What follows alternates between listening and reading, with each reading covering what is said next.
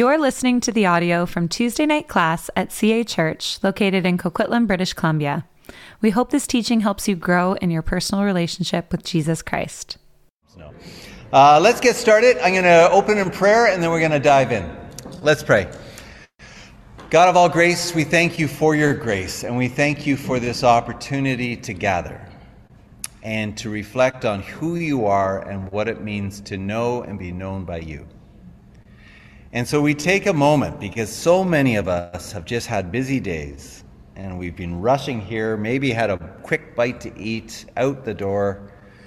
Um, and so we just take a moment to breathe. And we pray that you would speak to us tonight. It's easy to get pretty wound up, and we're going to be talking about pretty important issues, and, and we do pray that you grant us your grace. We pray that you would guide our conversation tonight as we look at um, the relationship between you and, and your creation, men and women, and, and, um, and how this has played out in history, even. And so we invite you to guide us and guide our conversation in Jesus' name. Amen. Okay, just as we get started, um, this is our, our, second hard question. And the, the, the, hard question tonight, last week was how can you say there's only one true faith? Uh, this week is doesn't Christianity denigrate women? Uh, which I think is a very important question. And so there was uh, a survey just to get us started, and Marty's going to compile the results and take a look at it. Uh, but I just want to remind us a little bit of just some ground rules, right? Um, it's good to ask questions, of course, and we're glad. In fact, I have a friend of mine. Uh, we're going to be meeting up. Won't say the person's name, but they said, I have questions and I have more questions. And I got like two pages of questions, and they're awesome questions just about life and faith. And, and I get a lot of those emails from many of you. And I love the fact that people ask questions. As Christians, we are not to be afraid of tough questions. If Jesus is the author of life, he can deal with hard questions, right? Um, and so keep them coming. Um, I'm not, may not have always the answer you're looking for, but that's okay. Marty does, okay? Um, and so that's why in your notes, she originally had the notes that said, keep your questions coming, email david at ch. I said, no, no, no, no, no. You put your email on there. So Marty's name's on there too, so you can email her. Um, uh, all, the other thing I wanted to say too is um, just when uh, in person, when you're asking a question, and I understand sometimes when you're asking a question, you're formulating it in your mind. It may take a, a little bit. That's okay. But as much as possible, try to keep your question succinct. And the reason why I say that is because those online can't hear. And so and so the person who's speaking wants to hear the questions, relay it to those online, and that way we all know what the what the question is that, that, that's being discussed. So if you're asking a question, keep it succinct. If you have, let's say, a longer comment you want to make about whatever has to do, I mean, that's okay, but maybe save those comments afterwards of one on one conversation. That way we can get through as many of the questions as possible, okay? And the last thing is, is uh, my, my dear cyber friends, uh, to make sure in your conversations in the chat line that we stick to the topic on hand. And I know the dangers of chat because you can talk about lots of things, but let's keep to the topic on hand. And, um, and this is for everyone, we are to be charitable to one another. We're to be kind to one another. We can disagree with one another, that's fine. There are people who are coming to this class who are local, but there are also people from right across Canada coming to this class, as far away as on the farthest reaches of Ontario to deepest, darkest Alberta. So, um, you know, it's right across this country, and there are people who are coming to this class who don't even know about Jesus or, or, or have some genuine questions about faith. And so let's not assume that everybody in the room is a follower of Jesus Christ. Uh, we're all coming from all different walks. So just be sensitive to that, especially in the chat um, recognizing that people are coming from different backgrounds. Does that make sense? Right? All in favor? And the eyes are above the nose. Yes, the eyes are above the nose. Okay. Aye, aye. Very good. All right. Well, without further ado, I'm going to hand things over tonight uh, to my dear colleague and dear friend, Marty Dolphin Smith. Um, she's going to be leading most of this. I'm going to probably do one, one small section, but uh, Marty's going to lead us in tonight's hard question Doesn't Christianity denigrate women? So let's welcome Marty.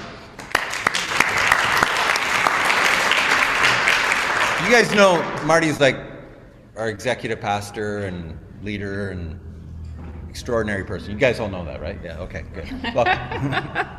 so it's so good, and uh, oh, there's it's great to uh, talk to different different people here before we started. I heard last week there was some people had a hard time hearing. So if you're in the in the crowd and you can't hear me, just put up your hand because I can always talk louder. I uh, I grew up. My dad is Italian, and my Italian side is very loud. And I married a very quiet man, and so he was just ashamed in the neighborhood when I'd go out and find my kids. Hey, come home! And it was too loud for him. So the um, so let's, before I start, I thank you guys for filling out the survey, and I'm going to see if I can share the screen and find out the amazing results of the survey that we've got. Hopefully, you guys can see that. So the question is Does Christianity denigrate women? And so in this room and online, 62%, 0.5% of people gave an emphatic no, but there were 37, so a third of us say that in some ways it does and in some ways it doesn't. So that tells you coming in, we're not all going to agree. And so again, David's reminder to be charitable. When we, I asked you, my, why might some people think, or you, think that Christianity denigrates women? We have three people felt like history demonstrates that, and we will be addressing history in a little bit. Um, some of you felt that the Bible teaches that men are superior uh, to women or the Bible is patriarchal.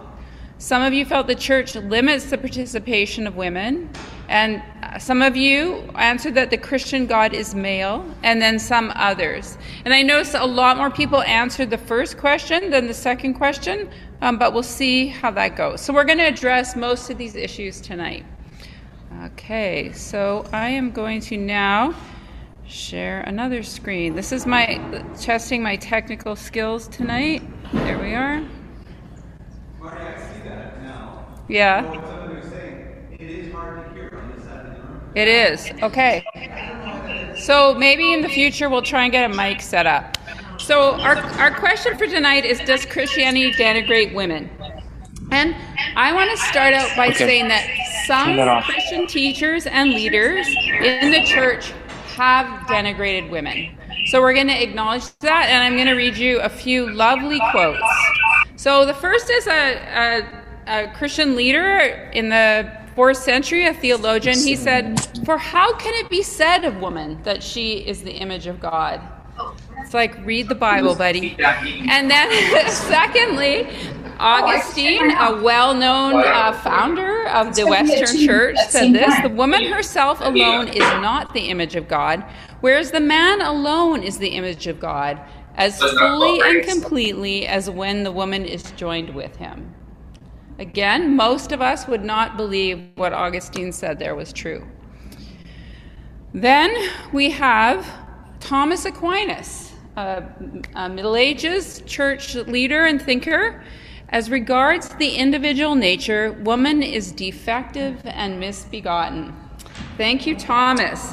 And Thomas was very much influenced by, by Greek thinking, by Aristotle in particular, and that idea does not come from Christian thought, but it actually comes from Greek thought. And then finally, you're like, well, those are old guys. Like, people won't say things like this today, but for sure they will. And so here's a quote. This is um, based from a pastor in 2008 from Seattle. And he said this. He said, without blushing, and he's talking about 1 Timothy 2:12, Paul is simply stating that when it comes to leading in the church, women are unfit because they are more gullible and easier to deceive than men. Before you get all emotional like a woman in hearing this, please consider the content of women's magazines at your local grocery store. So, again, that's pretty derogatory to women. I'd say that quote denigrates women, and he was a very well liked and well known pastor who said that, but I'm not including his name because I'm sure he's embarrassed about saying it now, or I hope he is. Maybe not. Um, but I thought maybe I should ask him to go look at the content of a men's magazine and see if there's uh, any problems with that. so I don't know if any of you have heard statements like that. How many of you have heard in churches or in reading statements that you think denigrate women? So some of you in churches, yeah, or from Christians. Say so. Some of us have heard that for sure. Um, some of us maybe have been blessed and never heard that um, which would be great. But so today I want to say, what is our question? And we could frame the question this way Do Christians denigrate women? And I think the answer would be yes, some Christians denigrate women. But I think a better question is um, this Is there something inherent in Christianity that leads to the denigration or the mistreatment of women? So that's going to be our question today. Now, some have looked at that question, and again, they've said yes, there is.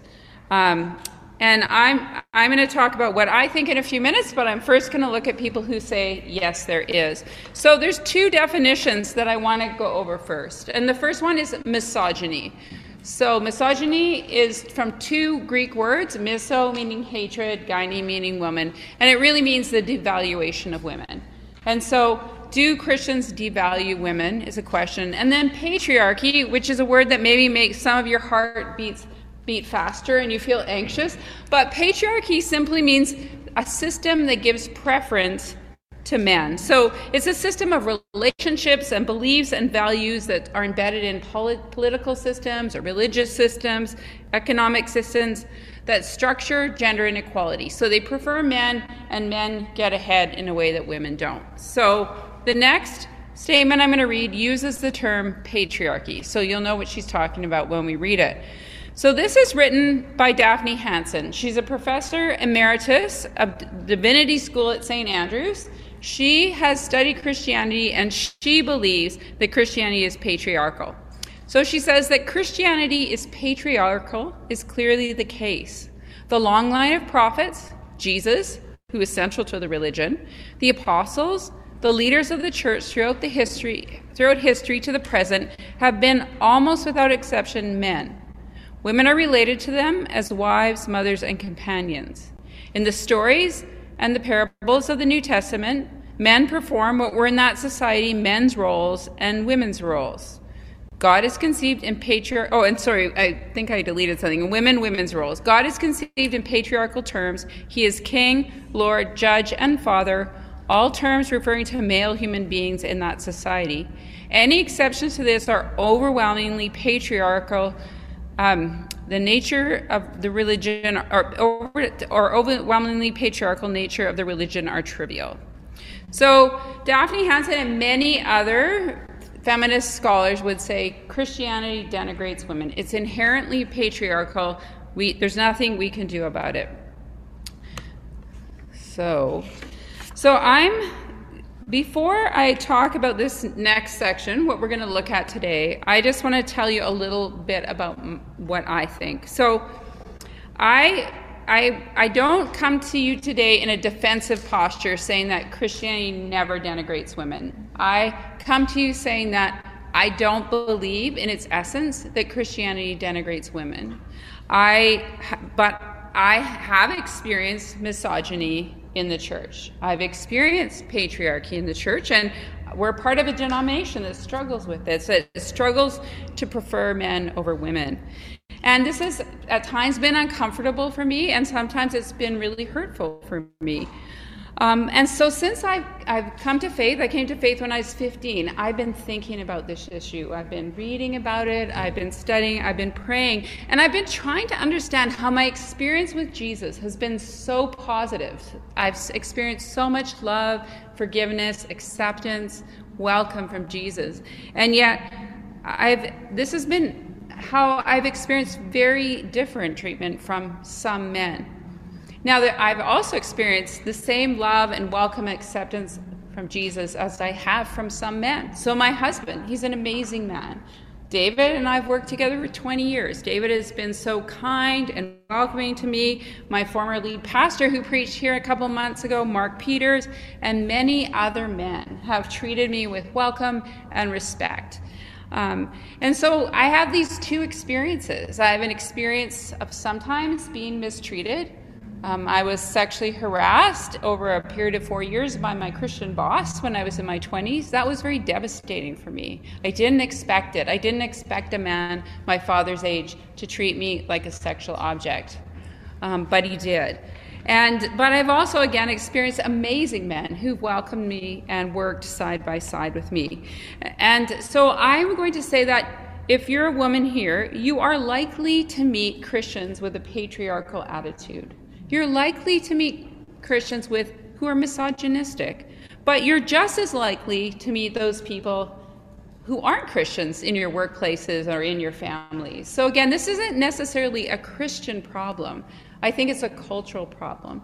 And so I don't believe that Christianity teaches patriarchy, but patriarchy has influenced Christianity. And you can see that in those quotes by Aquinas and by Ambrosiaster and um, by Augustine and then our pastor in Seattle. And, and so I'm going to look at, so tonight I want to look at and explain to you why I do not think Christianity is patriarchal. Why don't I think Christianity teaches it or promotes systems that preference men? So we're going to look at three things. We're going to look at the Bible, we're going to look at church history, and David's going to help me with that because he's a much more of a church historian than I am. And then we're going to look at current issues. Where are we now? How is the church doing now? So, my first question is the Bible patriarchal? And so I'm going to look at a few things, but I'm going to start with the stories of creation. And the stories of creation are very important stories in Scripture. They many um, beliefs and the ways we live hang on God's intention for humanity. And so we're going to look briefly at Genesis 1.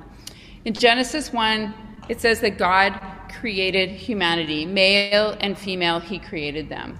And um, so God created men and women. And then it goes on to say that He made men and women in His own image. So again, we see Augustine getting it wrong already. Men and women together are in God's image. And this idea of the image looks at three ideas. So humans are in the image of God like a child is to a parent. So God is the creator. God made them, and so they're like the one who made them. They're also in the image of God because they are vice regents. And that, again, that's not a term we use very often. But it might be like the governor general is like the queen. So the governor general has the mandate from the queen, or now the king, to act on the king's behalf in Canada. And so God created humanity as vice regents with a mandate to take care of the world for God. And then in Genesis 1, if you've been to any of David's classes on Genesis or creation, is a temple image. And so it's an image of God creating the world as a temple and putting humanity in the temple to be like a statue, to represent God, to look like God. So when you look at people, there's something about people that demonstrates something about God. Okay? So again, these, this image of God is shared by men and women. It, there's nothing in the scriptures that indicate that men are more in the image of God than women. We are both in the image of God. And in Genesis 1, both male and female were given the same mandate. The mandate is to rule creation, to relate to one another, and then to create other human beings. And so, again, this mandate, it wasn't like women were given the creation mandate and men were given the mandate to rule. Both men and women together were, were vice regents, were put in charge of taking care of the earth for God. Okay? So we start at the beginning, and there's nothing in Genesis 1 that you can find that's patriarchal or preferences men. Okay? So let's move to Genesis 2. And Genesis 2 is the place where people start to say, oh, there is a preference for men in the scriptures. So we're going to look a little bit more at Genesis 2. So some of the things that will help us understand Genesis 2 are helping understanding some Hebrew words like Adam and helper and woman. And then understanding the connections that Genesis 2 talks about between humanity and the earth and male and female. So I'm going to use a little bit of Hebrew in here just because it helps, but I think you'll understand. It's pretty simple. So in Genesis 2 7, it says, The Lord God formed the man from the dust of the ground. And the word for Adam, and oh, sometimes these get twisted, so sorry, my Hebrew is backwards and my English is forwards and they twisted. So the one on the right is Adam, it means the man. The one on the left is Adamah, and it means the earth, the dust of the earth, the earth. So in Genesis, uh, two, you can hear wordplay. The Adam comes from the Adamah. And in English, you can hear this too. The earthling comes from the earth, the human from the humus, the groundling from the ground. So God creates this earth creature, the Adam. And then the Adam, or Adam as we would call him in English, um, is, is, it, is given the mandate again to care for the garden. He's to serve and care for the garden that he creates. And he, he is taking care of the garden, and, and the plants come from the Adamah, if you read the text. The water comes from the Adamah. And then God, be, God says it's not good for the man to be alone. I will make a helper suitable for him. So, this is the first time there's something wrong in creation. The man is lonely, he's alone, there's a problem. Um, and so God solves this problem by saying he is going to make this helper suitable to him. Now, the English word helper is a is a diminutive, right? Like if you hire someone who helps you take care of your house or a helper might be you call your kid you know mommy's little helper we think of a helper as someone less than but in hebrew the word for helper is more like a rescuer and so Ezer is the word. It's used 21 times in the Old Testament. It's used two times in this story in Genesis. It's used three times for powerful nations coming to help Israel. And it's used 16 times for God coming to help humanity. So some of you will know Psalm 121. I lift my eyes to the hills, and where does my help come from? My help comes from the Lord, the maker of heaven and earth. So this word helper, when we read it in English, we think that the woman is less than the man. But actually, what this word is saying is that the man is alone and he needs someone to come and rescue him, someone to save him. And so God is going to bring someone to rescue him from his aloneness.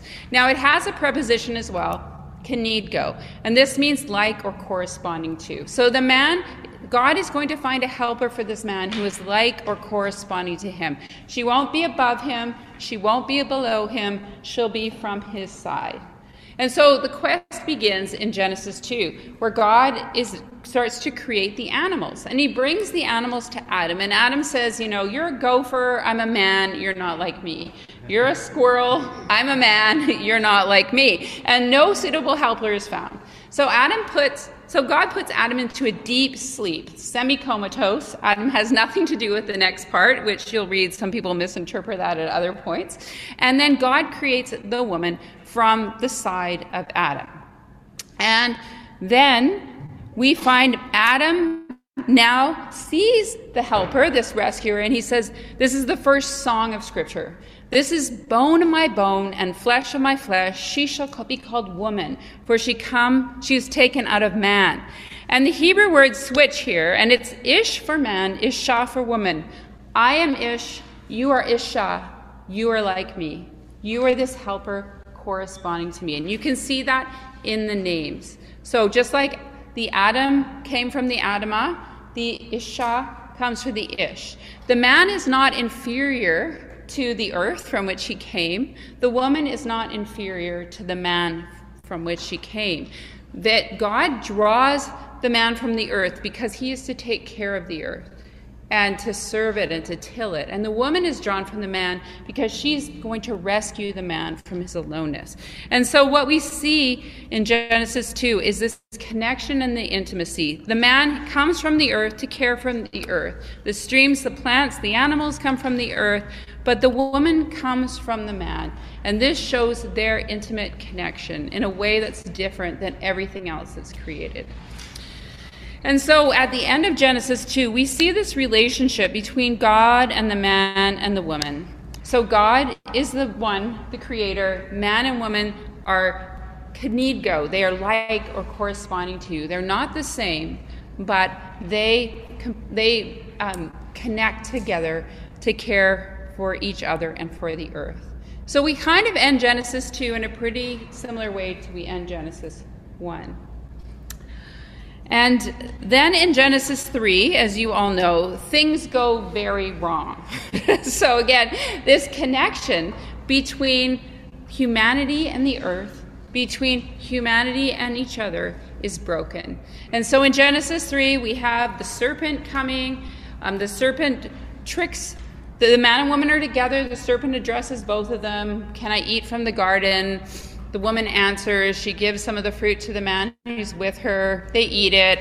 They recognize they're naked. They cover themselves up. God comes along. The man says, the God says, you know, why did you eat, Adam? And he's like, you, the woman you put here with me, she gave me some. And so we can begin to see this this break in relationship.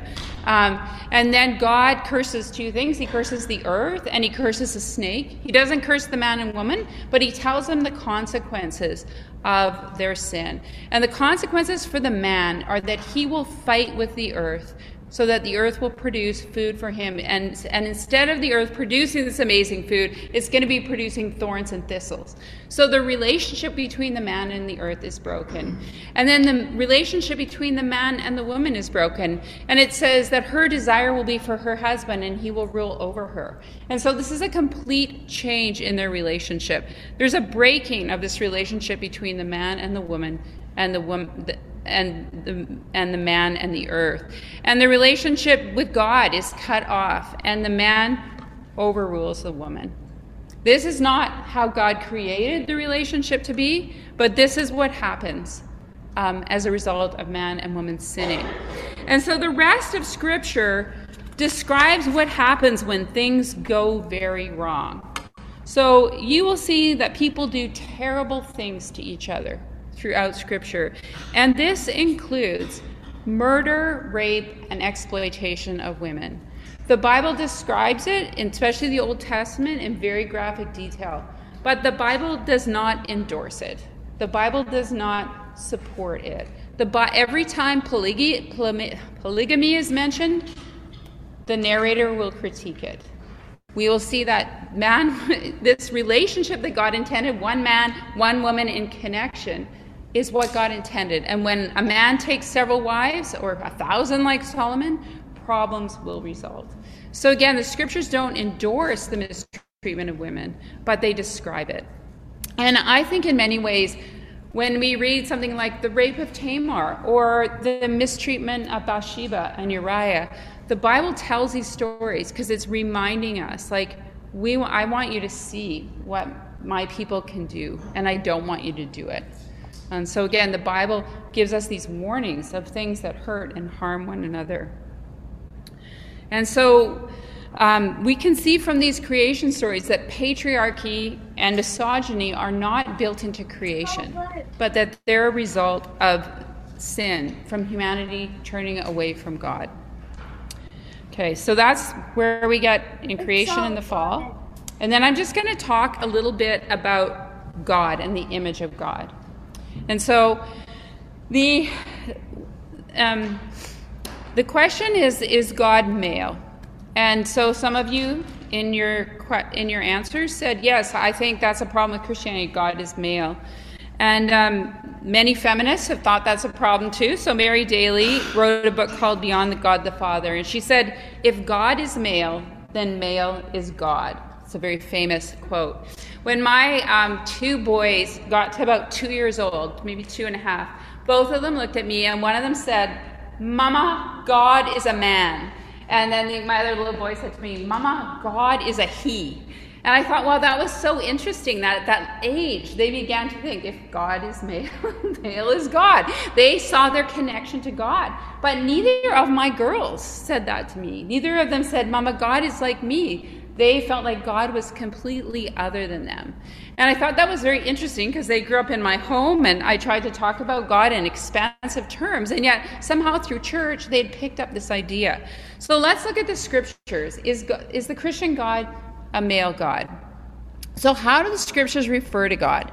So, first of all, scriptures refer to God many times in non gendered designations. So, God the helper, God the provider, God I am, God the Almighty, the deliverer, the rock, the fortress, the Alpha and Omega, the Word, the healer, the God who sees. These are non gendered terms for God.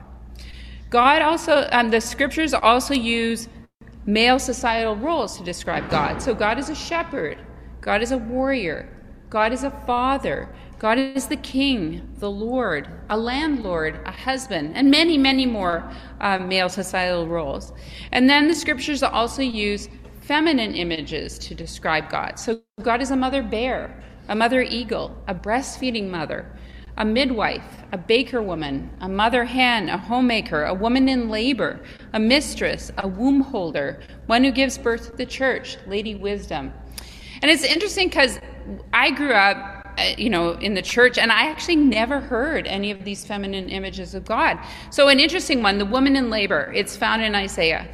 And so it's this picture of God um, as a warrior. So you start reading, it's Isaiah 47, and it says, you know, God is like a warrior, you know, he comes into battle, and then the image switches, and it says, God is like a woman in labor who shouts and so, again, if you've ever had a baby, you can picture God giving birth to Israel and the agony of it. And so, that's an image that is used in the scripture for God. If you read uh, Job, you can see, again, those, some of those birthing images used for God um, in the Old Testament. And maybe they make us uncomfortable. Maybe a mother bear feels a little more comfortable. You can imagine a mother bear if you're ever out in the woods and you're threatening her young. That's the image we feel comfortable with. Jesus, of course, described himself as a as a, a, mother hen wanting to gather Jerusalem under swings. So these are some of the images um, that the scriptures use. And so that quote we read from Daphne Hampson, she got it wrong. She said that the Bible only refers to God in male terms, but that's not true. There's many non-gendered terms and some feminine images used to describe God. And in Deuteronomy 4:15, Moses says this. He says, "Watch yourselves very carefully, so that you do not become corrupt and make for yourself an idol, an image of any shape, whether formed like a man or a woman." And so I think this Deuteronomy scripture reminds us that God is not like us. We can't make God in the image of a man. That is not who God is. That God, we are in God's image. And again, we are in God's image, male and female together. But that doesn't mean God is human. God is not like us. And the Westminster Confession of Faith from the 17th century says this There is but one only living and true God who is infinite in being and perfection, a most pure spirit invisible without body or parts or passions, immutable, immense, eternal, incomprehensible, almighty, most wise, most holy, most free, most absolute. So again, God does not have a body. Um, and then finally, the Catechism of the Catholic Church says God is neither man nor woman, He is God. So, again, I think that's really important um, when we talk about God that we make sure we use comprehensive images of God to help us understand God because God is much bigger than um, a, a, warrior or a shepherd or a lord. God has many, many um, ways of seeing or describing God. Now, the, the, the New Testament, and Jesus in particular, primarily use the term Father for God. The Old Testament almost never uses the term Father for God. You will almost never find that. One of the reasons um, that people believe that is because there was there were pagan deities that were mother and father and so israel very much stayed away from those terms because of the fertility cults and so they didn't use them but when jesus came he used father and in doing that he was stressing the, his closeness to God, his connection to God, his and God's love for humanity, his bond with them. And so he uses this example you know when when your child asks for a piece of bread does he give you a snake? And you're like no no good father would do that right? And so we're trying to understand what god is like. Um, and you got and jesus even uses the term abba which is daddy the sense of closeness and connection another primary image that's used of god in relationship in the scriptures is husband Again, God is a faithful, God is faithful and he's loving and forgiving. And Jesus picked up on this metaphor in Luke 5 34, and um, John the Baptist used it. It came up again with Paul in Ephesians 5. So there's this sense of God as husband, the loyal one, the one who stays with us, who does not abandon us. Now, um, okay, so let's move on and look at some of the Gospels. And um, some of the New Testament. So, one of the Gospels that's the most interesting to look at when it comes to uh, Jesus' relationship with women is Luke. And so Luke does an amazing job of capturing Jesus' attention to women, his connection with women. And so often what Luke does will he'll pair a male and a female together. So when we have the angel Gabriel coming in Luke 1, he shows up to Zachariah and he shows up to Mary. Zachariah is not faithful and is silenced, and Mary responds in a faithful way to God. I'm your ser- servant, I will do whatever you want. When Anna, when the, Jesus goes to the temple to be dedicated, there's Anna and Simeon. Um, when he talks about faithfulness amongst the Gentiles in Luke 4, he uses the example of Naaman, the one who came and got washed in the river, and then also uses the example of the widow of Zarephath? Yeah. So these this two faithful non-Israelites. When he talks about parables, he he gives parables that that again use God. Uh, if you look at Luke 15, God is love is like um, a shepherd who goes out and looks for the lost sheep. God's love for sinners is like a woman who goes and looks for a lost coin.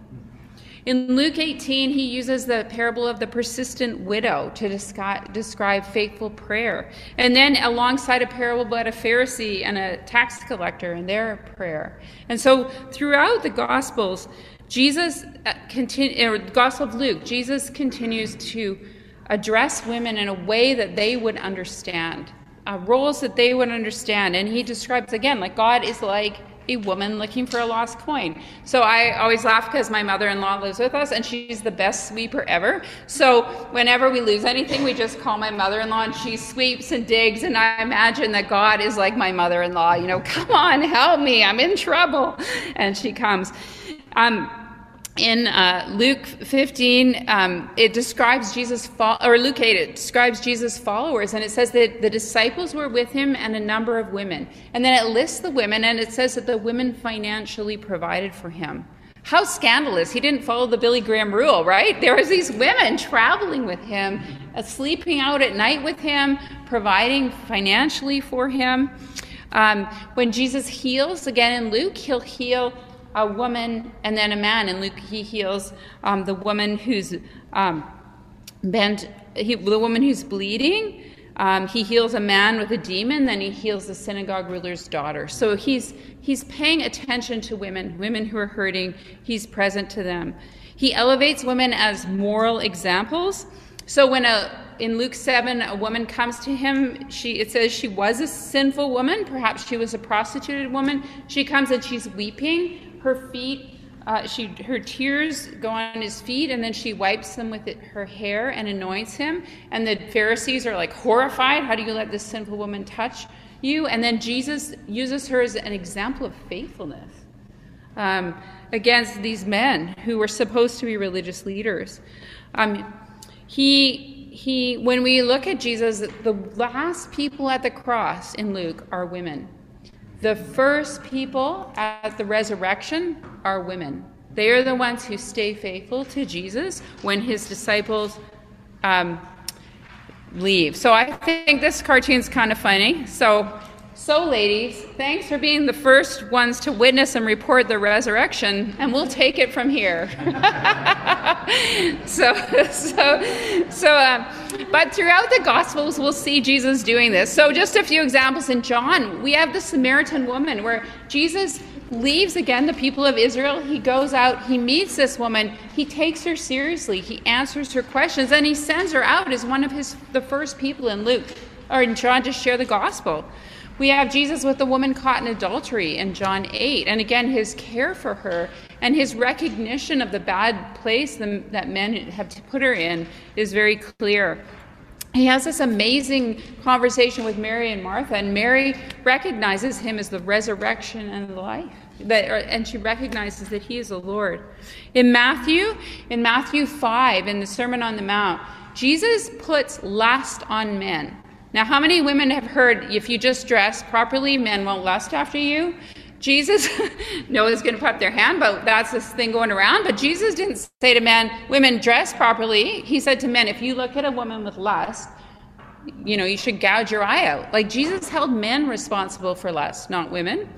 He protected women from unwanted divorces in Matthew 19. So the Pharisees were having an argument can a man just divorce a woman for any reason?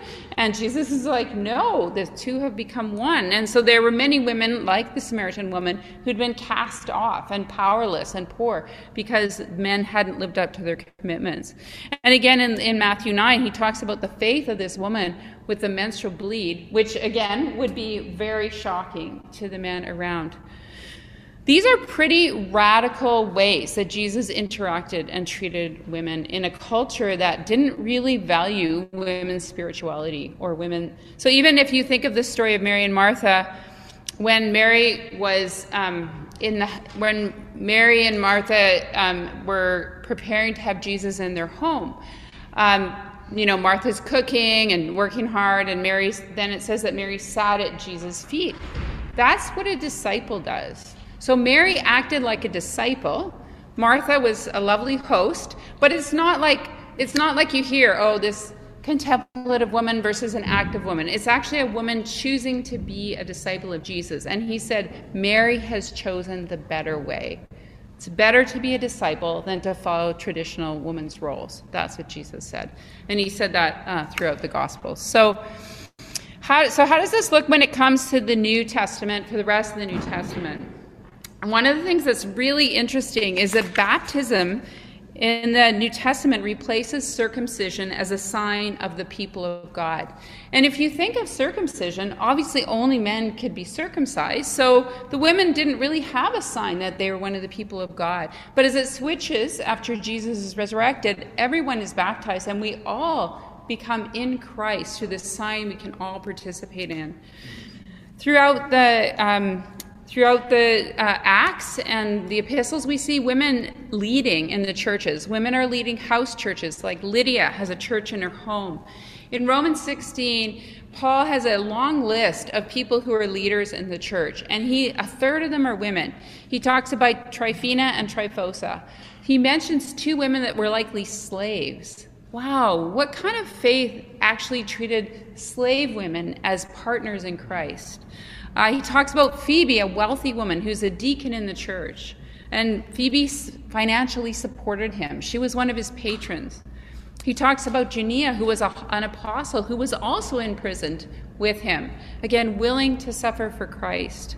He also talks about Priscilla, who, if we read about Priscilla in Acts, we'll see that she teaches, and often her name is listed before her husband, which again is very unusual and likely means she was more prominent um, than him. In Philippians, we see Paul in Philippians who are addressing two women, Euodia and Syntyche. They're leaders in the church and they're fighting. And he's like, You guys, you're wrecking the church. Come on. And so again, he treats them like leaders and he says, Let's let's deal with this properly. So we can see Paul again is is um, treating women and dealing with women as co-workers in Christ with him. And and probably um, David will talk about this later, but we'll see even later women beginning to be martyred alongside men, which meant they were a threat. Um, so there's this, in the New Testament, we see this radical democratizing, first by the Spirit. So the Spirit gives gifts not according to gender, not according to social status. Slaves get gifts. Um, women get gifts. The Spirit gives gifts to all. This was prophesied by Joel in Joel 2:28 that even slave girls would be prophesying, and it came to pass. And they overturned the Apostle Paul overturned an incredible prejudice in the Greco Roman world. It was a prejudice for free males, free, free citizens, against um, slaves, against foreigners, against um, women. And so he says, In Christ, you are all children of God through faith. For all of you were baptized into Christ and have clothed yourself with Christ. There is neither Jew nor Gentile, neither slave nor free. There's neither male or female for you are all one in Christ. That was unthinkable in the Greco Roman world to say that there was democracy, that there was equality. And this idea spread from Christians and, and turned the world upside down. And David will talk a bit more about that um, coming up. Now, I don't have time to talk in detail about this, but there are uh, at least four passages in the New Testament that appear to limit women in ministry. And so these four passages I'm happy to talk to you about at a different time, but we don't have time tonight. How are we doing for time? So you can ask me questions. But I will talk a little bit about Ephesians 5.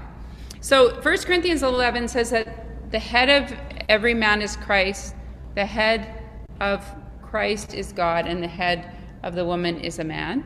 And again, and so when women pray and prophesy in church, they should cover their head. Now, I want to say that that is a really difficult passage to interpret. so it even says women should cover their head because of the angels. You're like, what does that mean? Nobody even knows what that means. Nobody even knows what the term covered their heads means. Does it mean that's their hair or does it mean a veil? Because it's a word nowhere else used in the New Testament. So it's a very difficult passage to translate. Um, and again, lots of people have spent lots of time, and nobody actually can say this is what it means. So that doesn't mean we don't listen to it, but I would take from 1 Corinthians 11 that men and women are not the same, that men and women should dress appropriately in their culture. That, and then it says at the end, nevertheless, in Christ, man comes from woman and woman comes from man. And so, again, referring back to Genesis 2, where, where the woman came from the man, and then now men come from women because we give birth to them. And so there's again this interconnectedness in Christ between men and women. 1 Corinthians 14, uh, in there, Paul commands women to be silent in church. And again, what does that mean when he's just given them pro- permission to pray and prophesy in church three chapters before? It's really hard to understand. Again, people read it and have lots of different ideas um, whether whether they were women were shouting back and forth across and being disruptive, um, whether whether um, yeah, lots of different ideas, but nobody really knows what that means. First Timothy two again is is a pastoral epistle. It's specific instruction. It gives instruction. Uh, for men to raise up holy hands in prayer and women to learn with silence and submission. Uh, again, that was uh, the proper way to learn in, in Greek culture. So he was actually asking women to learn. Um, and then he said, "Women, do, I do not give women permission to."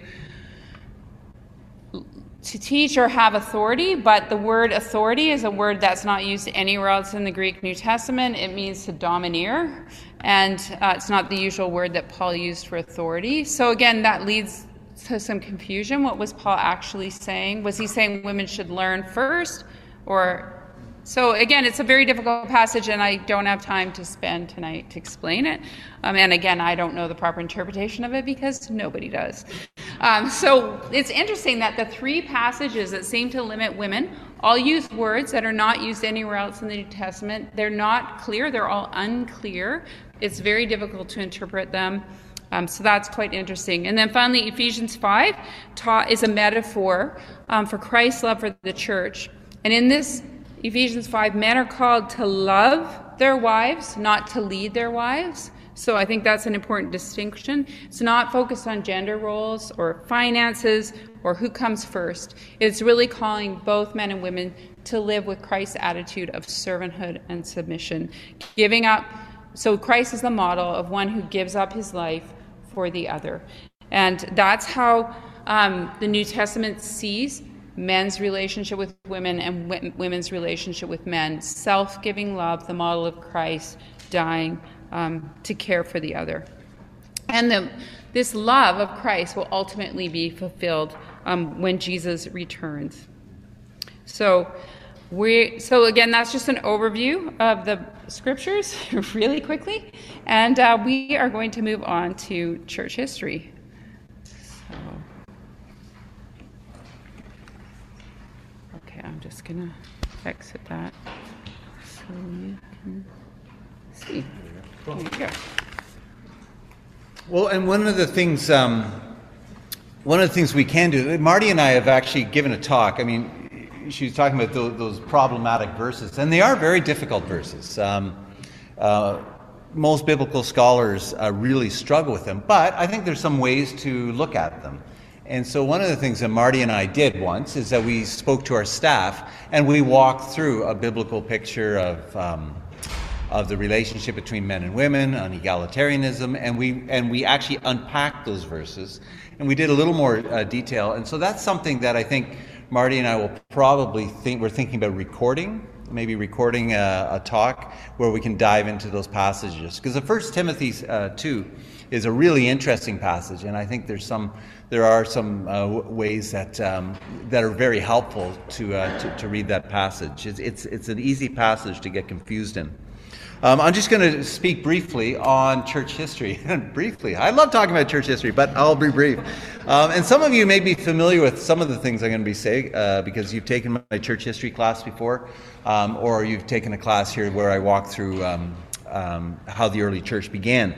But one of the big questions to ask, just from a historical perspective, is why did the early church grow?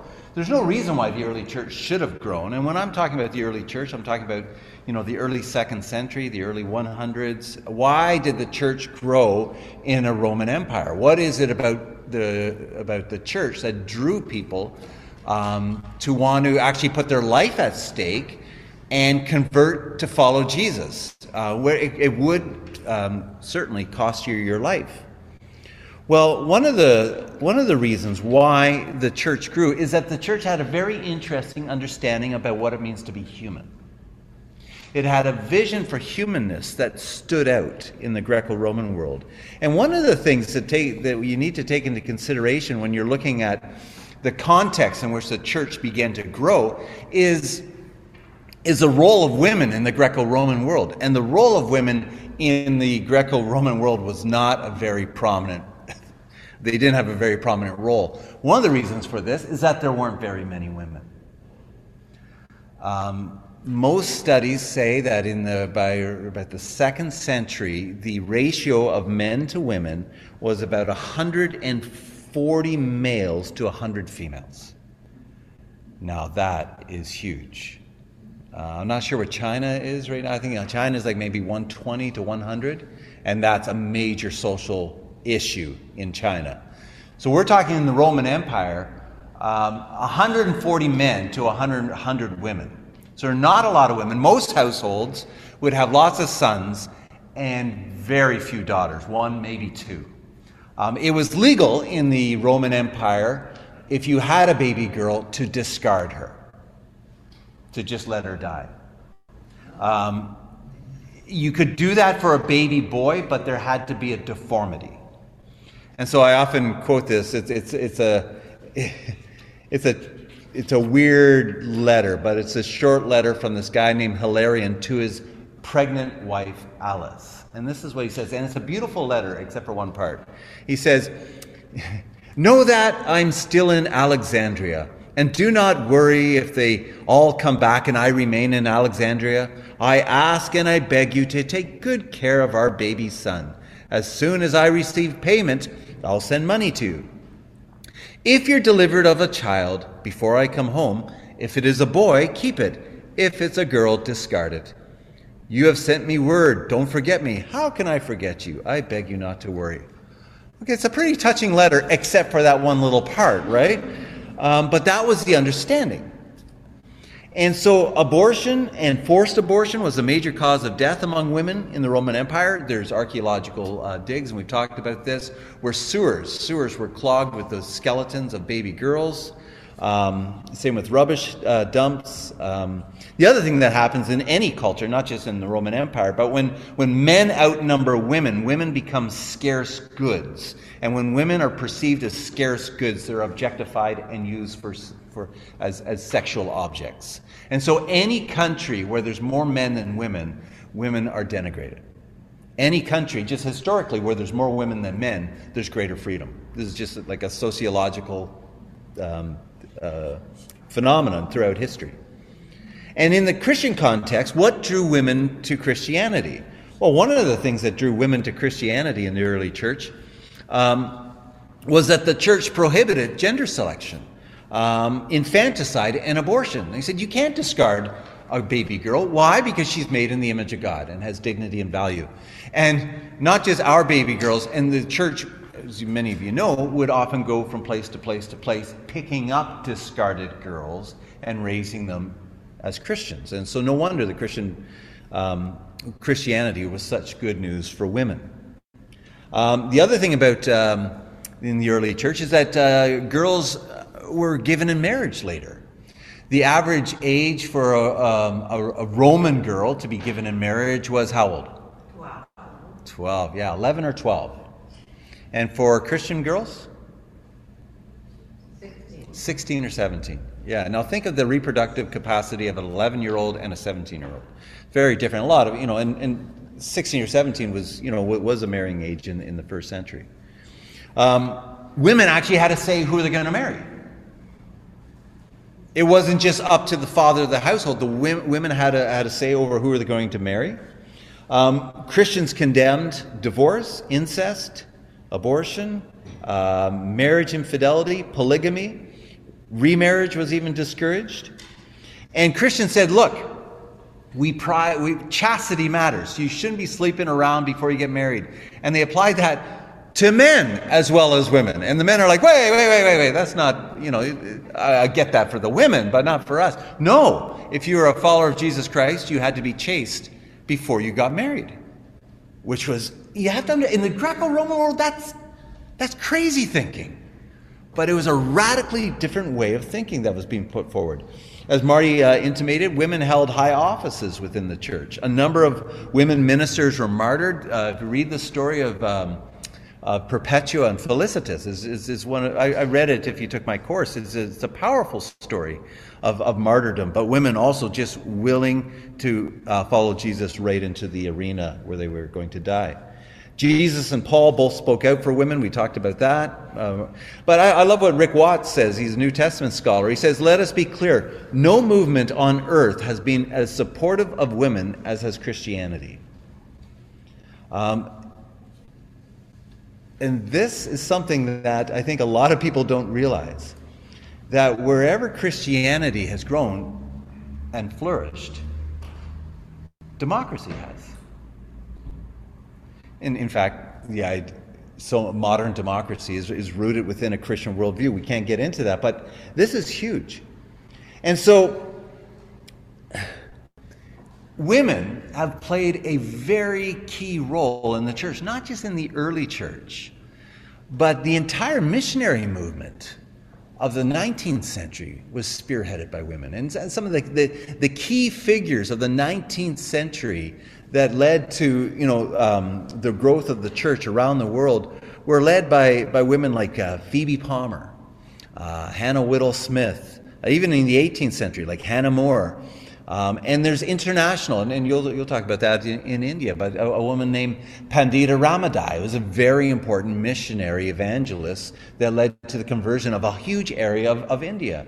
And so, women throughout church history have played very, very important roles. But I would say this that women have even a stronger role and a more prominent role and a more transformative role globally since the rise of evangelicalism in the 18th century, which again, you would never hear anybody saying anything positive anywhere about evangelicalism. But this movement, which emerges in the 18th century, had a huge impact on not only global missions, but it actually had a huge impact on women getting the vote. If you trace the suffrages, the suffrage movement, it goes back to evangelical women. Anyhow, I could go on and on, but I won't. And so I'm going to hand things back to Marty. One of the significant areas that um, Christian missionaries had um, particularly in India, was education. And so, from the seven, in 1707, the first girls' school started in India um, by a, a, Protestant missionary named Bartholomäus Ziegenbalg. Not an easy name to pronounce, and it was the, one of the focuses of Protestant missions in India was to free women from the oppression and the discrimination that they saw when they arrived. Um, and so there was there were single women missionaries went. They started schools for girls. Um, there was uh, Hannah Marshman started a, a, school in Bengal. Mary Ann Cooke in 1821 started education for girls in Calcutta, and so. Um, this was what began the education of women in India. And then the government and other organizations picked up on it afterwards and began to educate women. Um, but since the 1870s in India, a large number of schools and colleges for women were established by, by evangelical missionaries. And uh, some of the early first graduates of universities in India were products of these Christian colleges.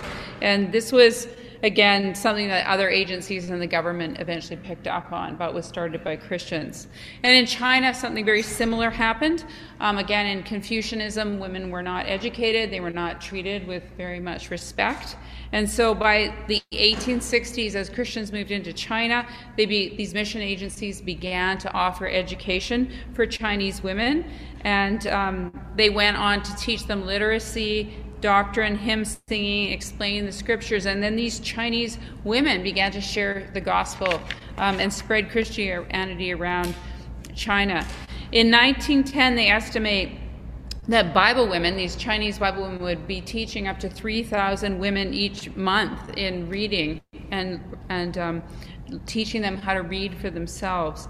And so this, there was a huge impact of, of Christian missionaries in China on the experience of women and their education. And um, even when, in, as we move into the communist era in the 1950s and 60s, Christian and China, the male pastors were thrown into prison, and the women began to lead. And they, they led the house churches, they shared their faith with the next generation, um, they demonstrated the faithfulness of Christ in the house church movement. And women rose to really powerful leaders of these church networks. One woman, Mama Kay, um, smuggled millions of Bibles um, into China and was a leader in the church. Again, you can look at each country where Christianity went, particularly Protestant missionaries, and, and see that, that there was a place and a learning and a change for women in those areas. So history, I think, demonstrates what David said. What did you say that um, where Christianity went, where Rikk Watts said women were given education, respect, and freedom. Uh, that mantra that Paul, Paul said in Christ, there is no male or female, that we are all one and together. And it's interesting that up until probably from the time evangelicalism really exploded in the 19th century, and women were leaders in the church. Women were church planters in BC, our denomination. Many of the churches were planted by women. Bible women, there'd be maybe two of them in a car. One of the women would preach, one of the women would teach Sunday school, and that's how many of our denomination's churches were established. Um, but as that began to happen, um, there was a bit of a backlash at the end of the Second World War. And so when men came back from the war, they'd lost their place, when women were out working, and they, it seemed that they kind of pushed women backwards at, in the, at beginning of the 1950s, which was interesting. And then it sort of became Christianized. Well, women don't lead in the church, even though they had been leading. And so one uh, missionary I read went on the field in the 50s, came home in the 70s, and was shocked to sh- see the shift in the church where women were really pushed backwards. Um, but despite that, the research still shows that in um, that Christian women, and I'm going to just share this on my screen again. Let's see if I can back back there. Okay, so Here we are. Yeah, the Christian women, um, there's 53% of the church is female in North America, 46% male, which is quite a big difference. Um, that women, 50, 61% of Christian women say they pray daily, 51% of men say they pray daily, uh, and that religion, um, uh, 68% of women say religion is important in their lives compared to 61% of men.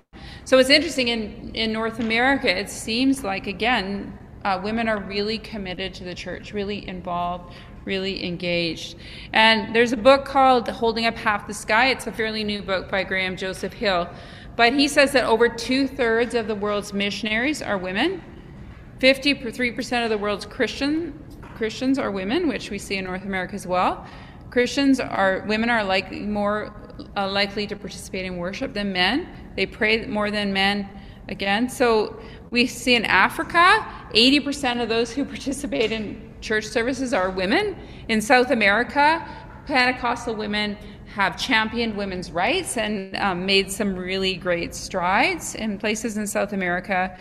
Even in, in the Middle East, women now are being trained in seminaries. And in our denomination in Hong Kong, women were the first to be ordained, which is really interesting. And so, women, um, Chinese women in Hong Kong have really strong leadership in the church. So, I work with some women.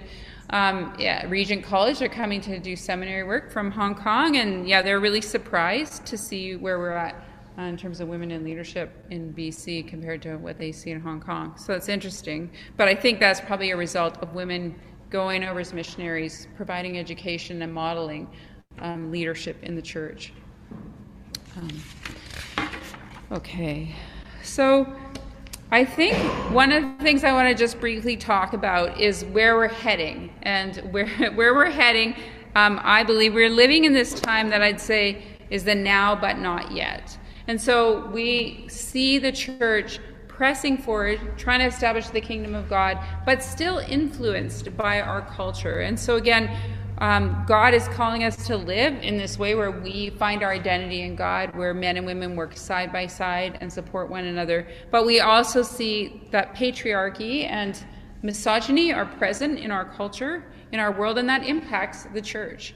And I think one day, when Jesus returns, those things will not be true anymore. That I think when Jesus returns, um, patriarchy will be done away with, misogyny will be done away with. We will live truly as children of God, submitted to God, and honoring and loving one another. So I look forward to that day for sure. Um, but there's some things that I put in your notes that I want to say for my final thought. So patriarchy and misogyny do exist. They sometimes thrive within Christianity, which is disappointing. But Christianity honors women. We, it honors women because women are created in the image of God.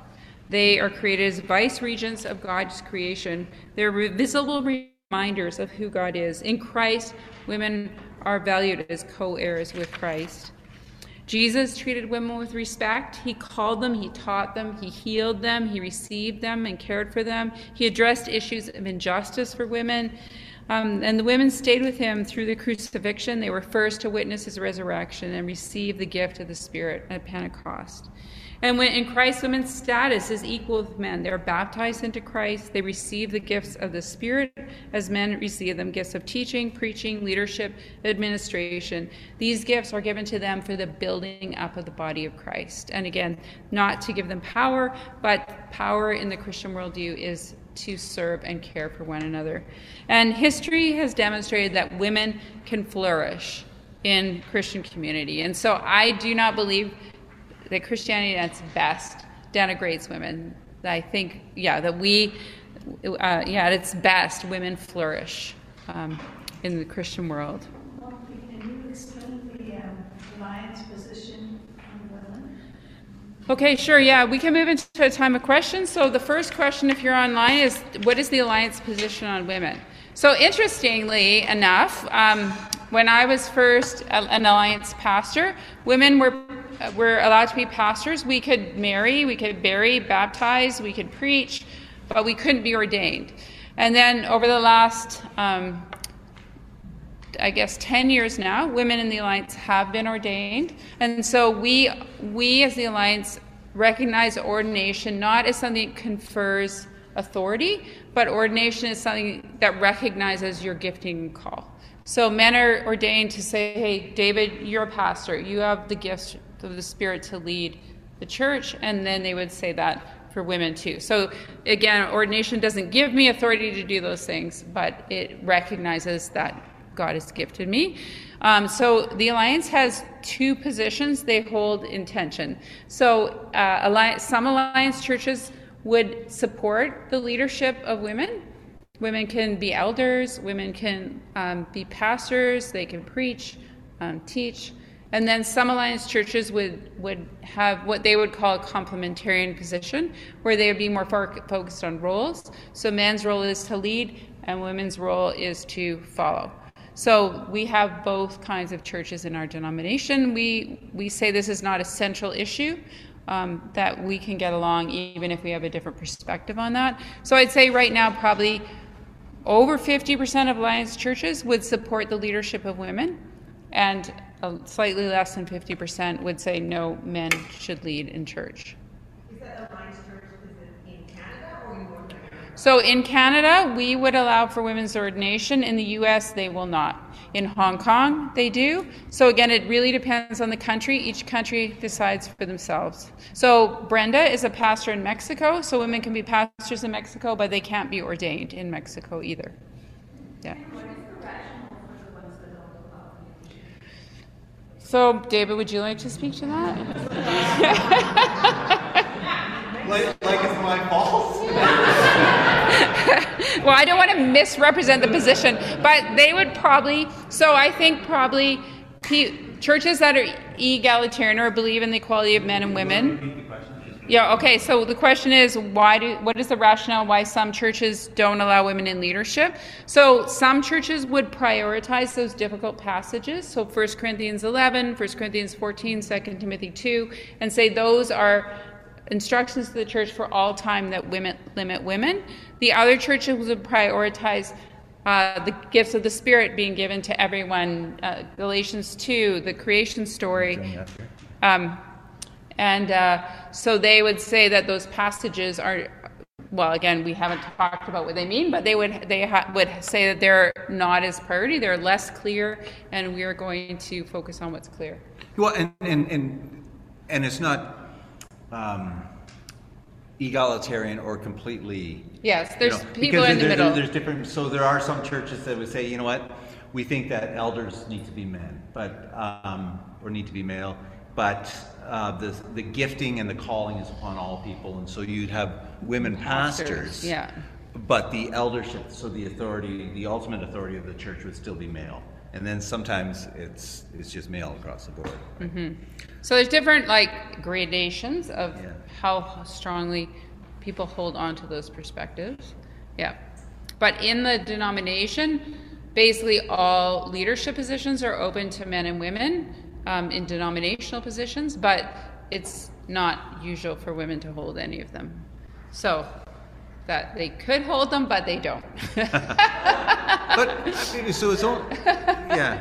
I mean, most alliance churches would be pretty egalitarian in Canada. Probably, say? I would say most would be like if if you like the extreme end where women can't do anything, there would be very few of those churches, and then there would be gradations up to women can be lead pastors, and there are yeah. some churches with women as lead pastors. What would be the ratio of female pastors? yeah. Oh, so it's question. that's a good question, and so I actually know that because I'm I uh, was serving on a, a, group called the Women in Leadership Collective that's looking at that issue in our denomination. So I think I think there's probably in terms of leadership roles. There's one woman for every 20 men who are in leadership roles. Um, but in terms of pastors, uh, there's probably one woman for every four men. Yeah. So a lot of women serve in churches that are conservative. They would ch- serve as children's pastors or women's pastors. Um, but in, yeah, so that would be. I yeah. know. Mm-hmm. Yeah. Um, do you think at all that the role or like calling of women and men are different according to scripture? Mm. Or do you think women and men are all called to different things?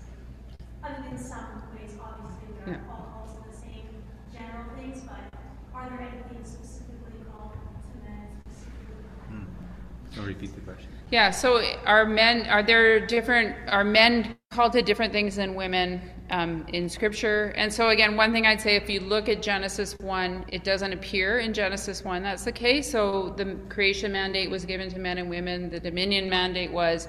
When you look at Jesus, he doesn't distinguish um, what some disciples are called to and what other disciples are called to. So I would say that often those roles are culturally um, are cultural. So, for instance, in hunter gatherer cultures, women will tend to have different roles than men. So I think again, it would some of I think that maybe how women do things and how men do things generally might be different.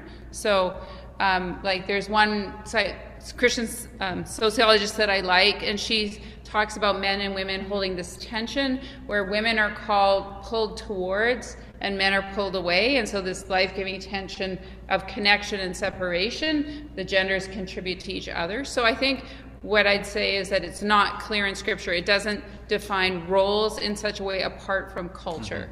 So, the roles seem to be very culturally connected. So, what life looked like for an ancient Israelite woman would be different than what, li- what life looked like for Lydia in a city selling purple.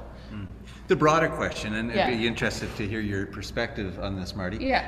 And maybe the broader question: Are there are there things about men um, that are distinct in terms of, you know, how we're wired from women? Like, are, are, are there are there uniquenesses, or or and if so, what what would those be? Yeah, and you've talked yeah. about this before. Yeah, so and it's super yeah. interesting right now in our culture, obviously, because our culture thinks that gender is changeable, right? Where you can just like go, no, I actually am not a woman, I'm a man.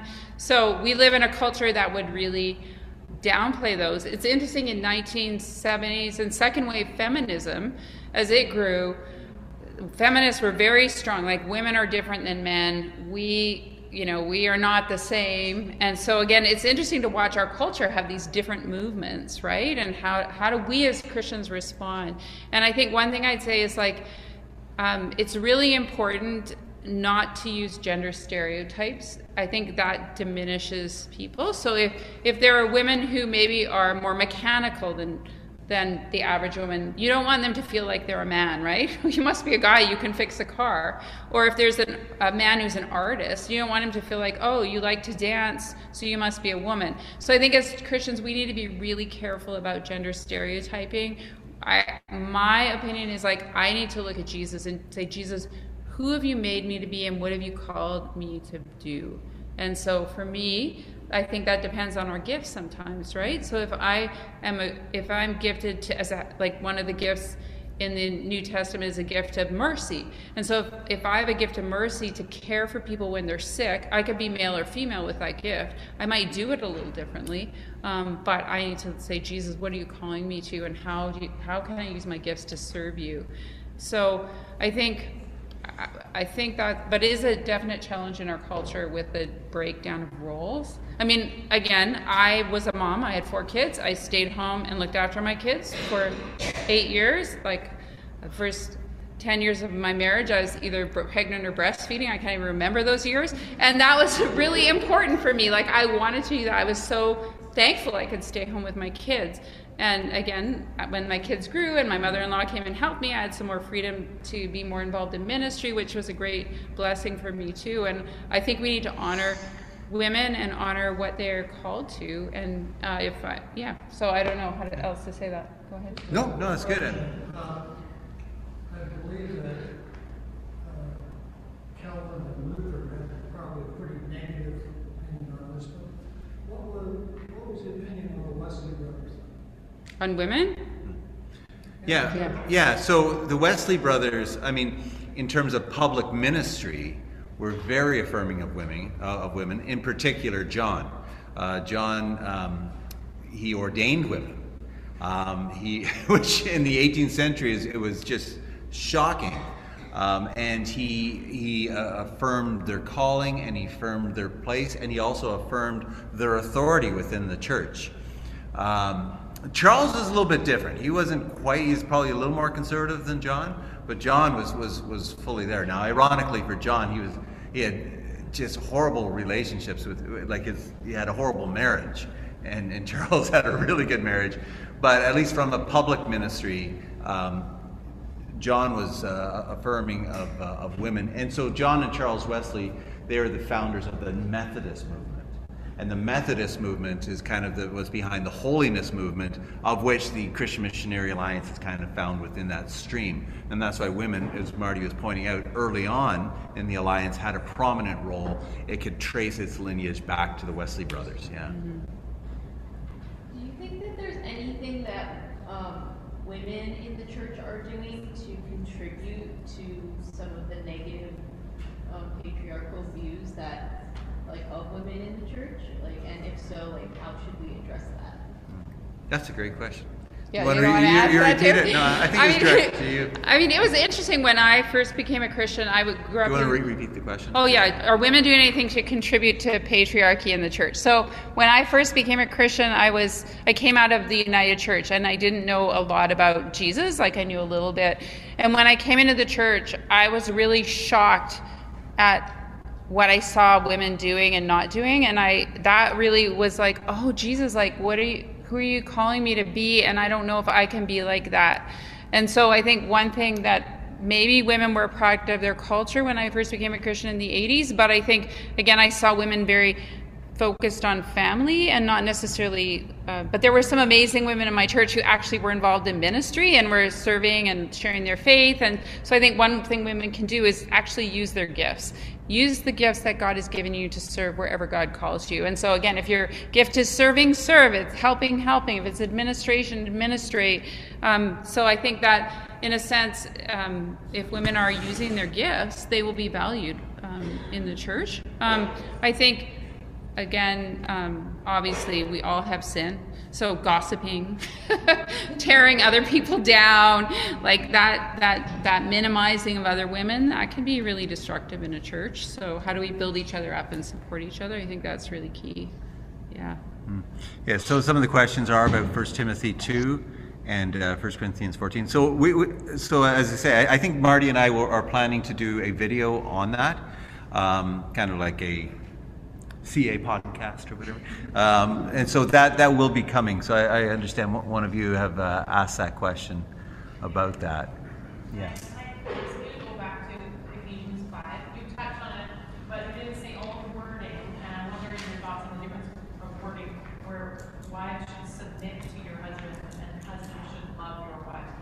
Yeah. I was going to go back to Ephesians 5. You touched on it, but you didn't say all the wording. And I'm wondering your thoughts on the difference of wording where wives should submit to your husbands and husbands should love your wives. Yeah. So repeat the question. Okay, so Ephesians 5, why does it say wives should submit to your husbands and husbands love your wives? So, first I want to say that that verb submit is actually not in the text. so it says, submit to one another out of reverence for Christ, wives to your husbands. So it actually is added in the English text for sense, which is super interesting. Um, but then it goes on to say, wives submit to your husbands and everything a little bit later. Um, I yeah, I, I think again, all Christians are called to submit to one another by submitting to put our priorities and our values um, less and the other person's needs and priorities more. So that's a general call to all Christians to submit to one another out of reverence for Christ. Paul spends the most of that most of that text talking to husbands how to love your wife.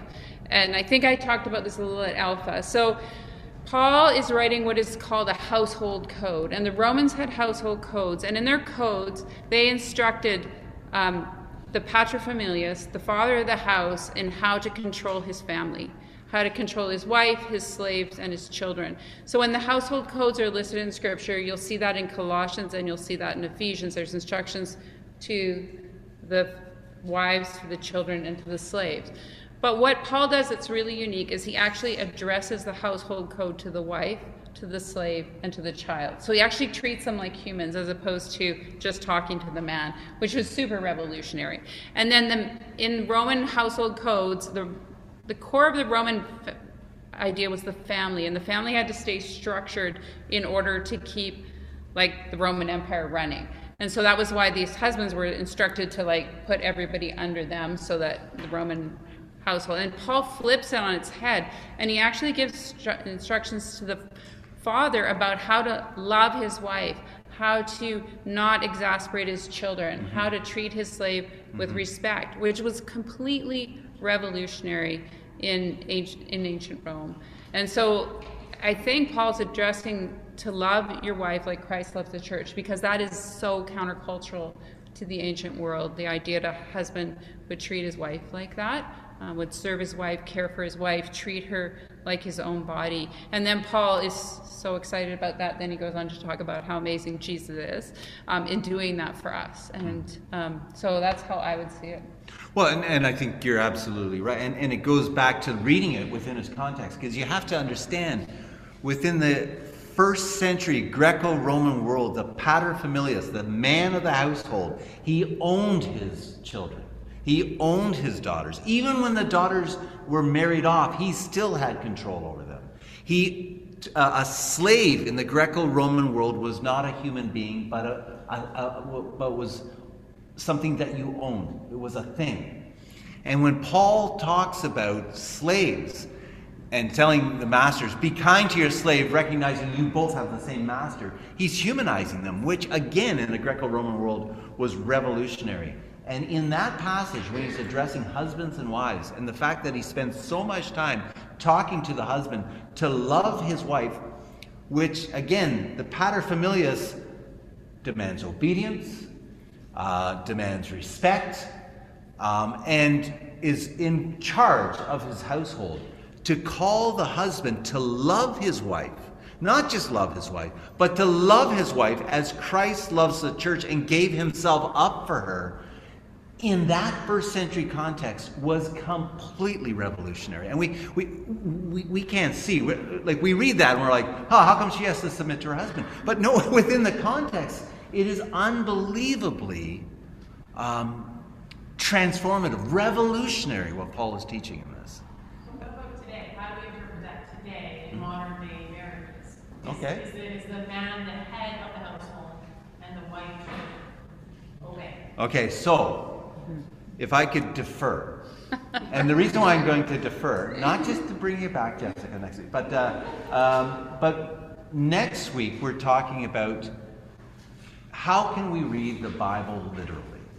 I mean, do you read the Bible? Does Paul literally mean that you're supposed to submit, or is he meaning something else? So next week we're going to be talking about how to read the Bible.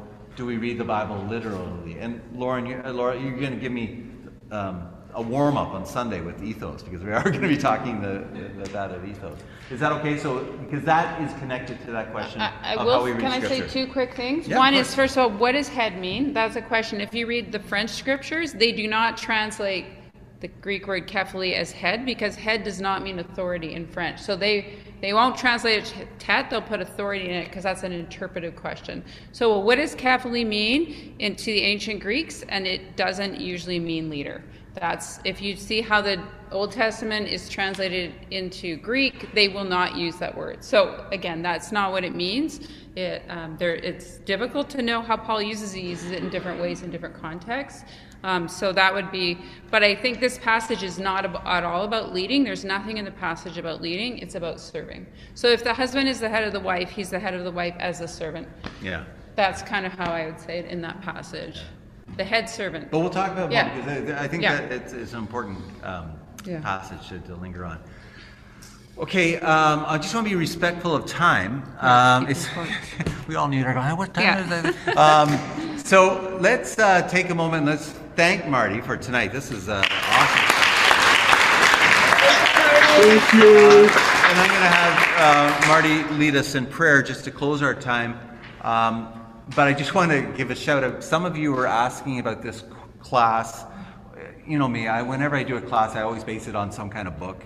So there's Rachel McLaughlin's uh, Confronting Christianity. It's actually the book that I'm basing this on. And I happen to bring a few extra copies in. If you want to buy a copy, they're not cheap because they're hardcover and, and, and because of supply chain issues. I don't know about the second one, but, um, but it's, they're $30. So that's how much the book is um, if you want to get one afterwards. Okay, so do you want to pray, pray and then I'll, Yeah. I'll shut off the Yeah. recording. Yeah, so God, I do thank you um, for your scriptures. I thank you for what they teach us about what it means to be male and female and people who are in your image. We thank you for Jesus. We thank you for Jesus' life and how he treated women, how he engaged women, and how he set off this revolution of this democratization, this uh, family that are one and equal and in Christ. So, Jesus, we ask that as a church we can live this out. We can love one another well and honor one another.